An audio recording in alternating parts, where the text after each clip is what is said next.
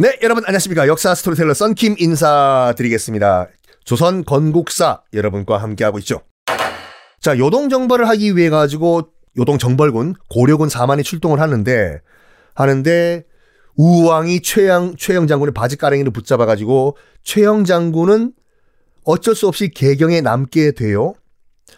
아마 최영 장군은 이렇게 생각했을 것 같아요. 그래도 막판엔 헛소리를 했어도 이성계는 믿을 만한 사람이다. 왜냐하면 지금까지 끊임없이 이성계를 그 주변 고려 이 권력층에서 견제를 했거든요. 특히 이인임 같은 경우에는 뭐라고 했냐면 최영한테 이런 말 했어요. 이보시오 최영 장군.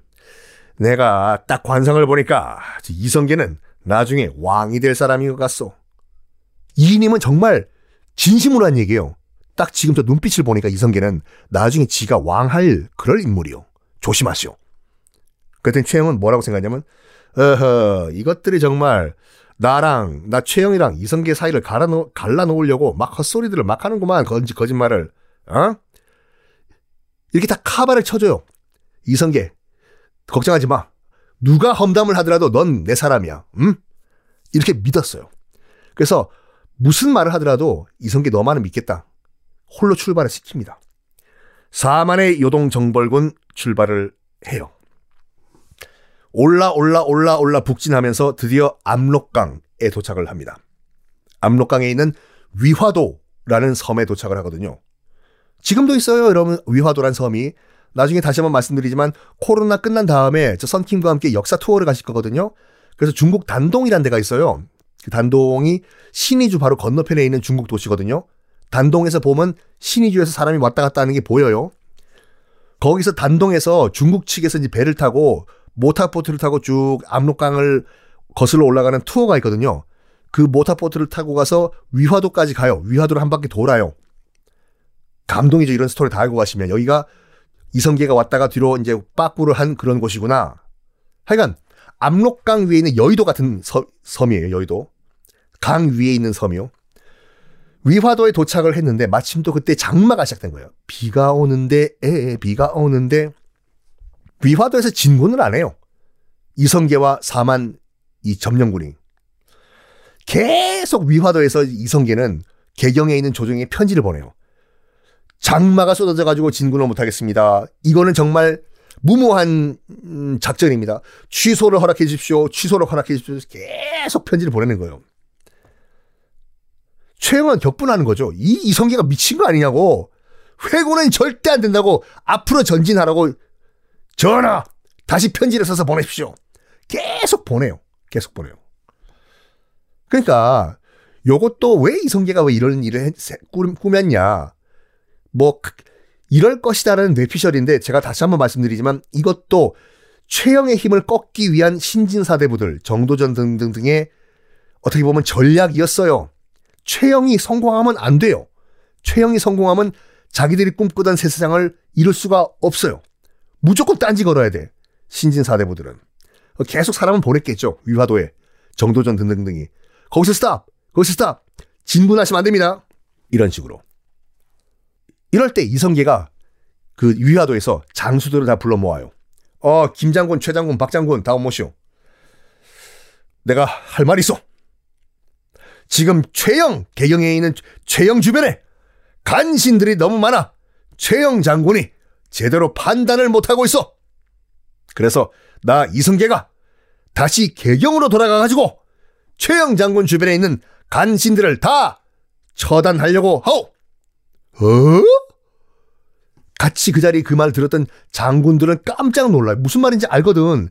그 말은 뭐냐? 회군해가지고 구테타를 일으키겠다는 얘기예요, 지금요. 왕명을 거스르겠다는 얘기거든요. 왕은 지금 공식 문서로 어명을 내린 거예요, 계속. 진군하라고. 근데 그 왕명을 거부하고 돌아가서 최영 주변에 있는, 아까 최영을 치겠다는 거잖아요, 지금요. 오, 이거 구테타인데, 이거. 돌아갑시다. 돌아갑시다. 거기 옆에 있던, 만약 조민수가, 조민수가, 뭔 소리요? 계속 진, 진군합시다, 어? 이랬으면은, 아마 지금 역사는 다 달라졌을 거예요. 근데 조민수도 오케이를 한 거예요. 아, 그렇죠. 진군 해봤자 아무런 득도 없고 어, 어. 이 얘기를 한 거예요. 그 조민수 장군 이성계가 내가 이렇게 지금 그 어, 최영을 날리려고 하는데 지금 현재 있는 국왕, 응? 국왕도 갈아치워 버리고 이 종친 가운데서 왕실 종친 가운데서 우리가 새로운 왕을 앉힙시다. 구태타 모의를 한 거예요 조민수한테. 그러면 그때 조민수 우리 장군도 아주 큰 자리를 하나 얻을 것이오. 아 그래요? 아이고, 아이고 나도 이제 그러면 나도 한번 권력 한번 잡아보는 거요. 알겠소. 내 편에 쓰실 것이오. 조민수 장군. 아유 뭐 자리 한 자리 준다는데 뭐뭐 뭐 내가 못하겠어. 조민수도 이성계 편으로 넘어간 거예요. 게임 끝이에요. 최고 사령관 원탑 투탑 이성계 조민수가 야 쓸데없는 소리 하지 말고 다시 개경 가자. 다시 4만의 고려 병사들이 강을 건너지 않고 뒤로 돌아 해서 남쪽으로 내려와서 개경을 향해 돌진을 합니다. 고려 멸망 카운트다운이 시작이 된 거예요. 개경에 도착했는데 깜짝 놀란 거죠. 그 개경 안에 있는 우왕과 최영은 저 뭐야? 이성계가 지금 돌아온 거야? 영모야, 영모. 지금 국왕의 명령 어명을 거, 거역한 거잖아. 밖에서는 뭐라고 했냐면 이성계가 역적 최영 나오라. 지금 나라를 어지럽게 만든 최영 나오라. 역적 최영 나오라.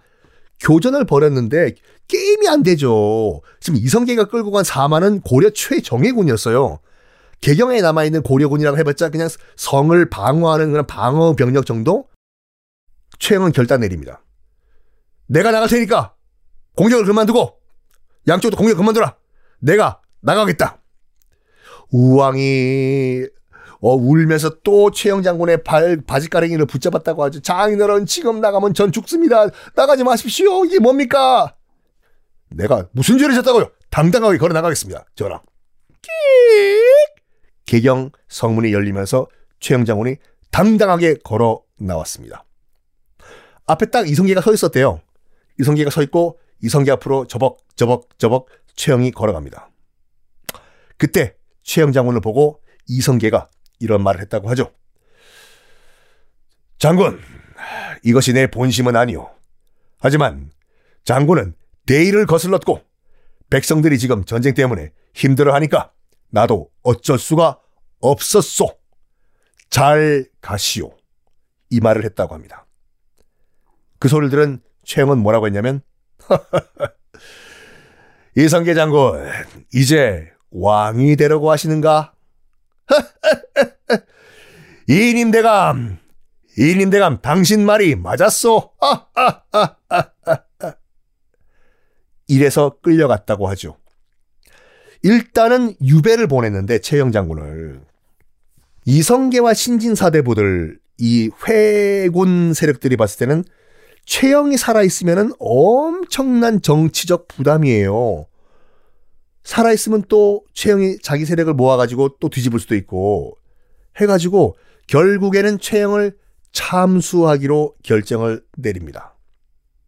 죽는 순간에도 목이 달아나는 순간에도 기록에 따르면 최영 장군은 얼굴색 하나도 변하지 않았다고 기록에 남아 있습니다. 최영 장군이 죽었다는 소식을 듣고 온 고려 백성들이 다 통곡을 했다고 하죠. 장군님, 장군님. 어찌됐거나 이성계가 드디어 고려의 권력을 장악하는 순간입니다. 자, 이성계는 그러면 이 권력을 잡은 다음에 어떤 조치를 취했을까요? 다음 시간에 공개하겠습니다.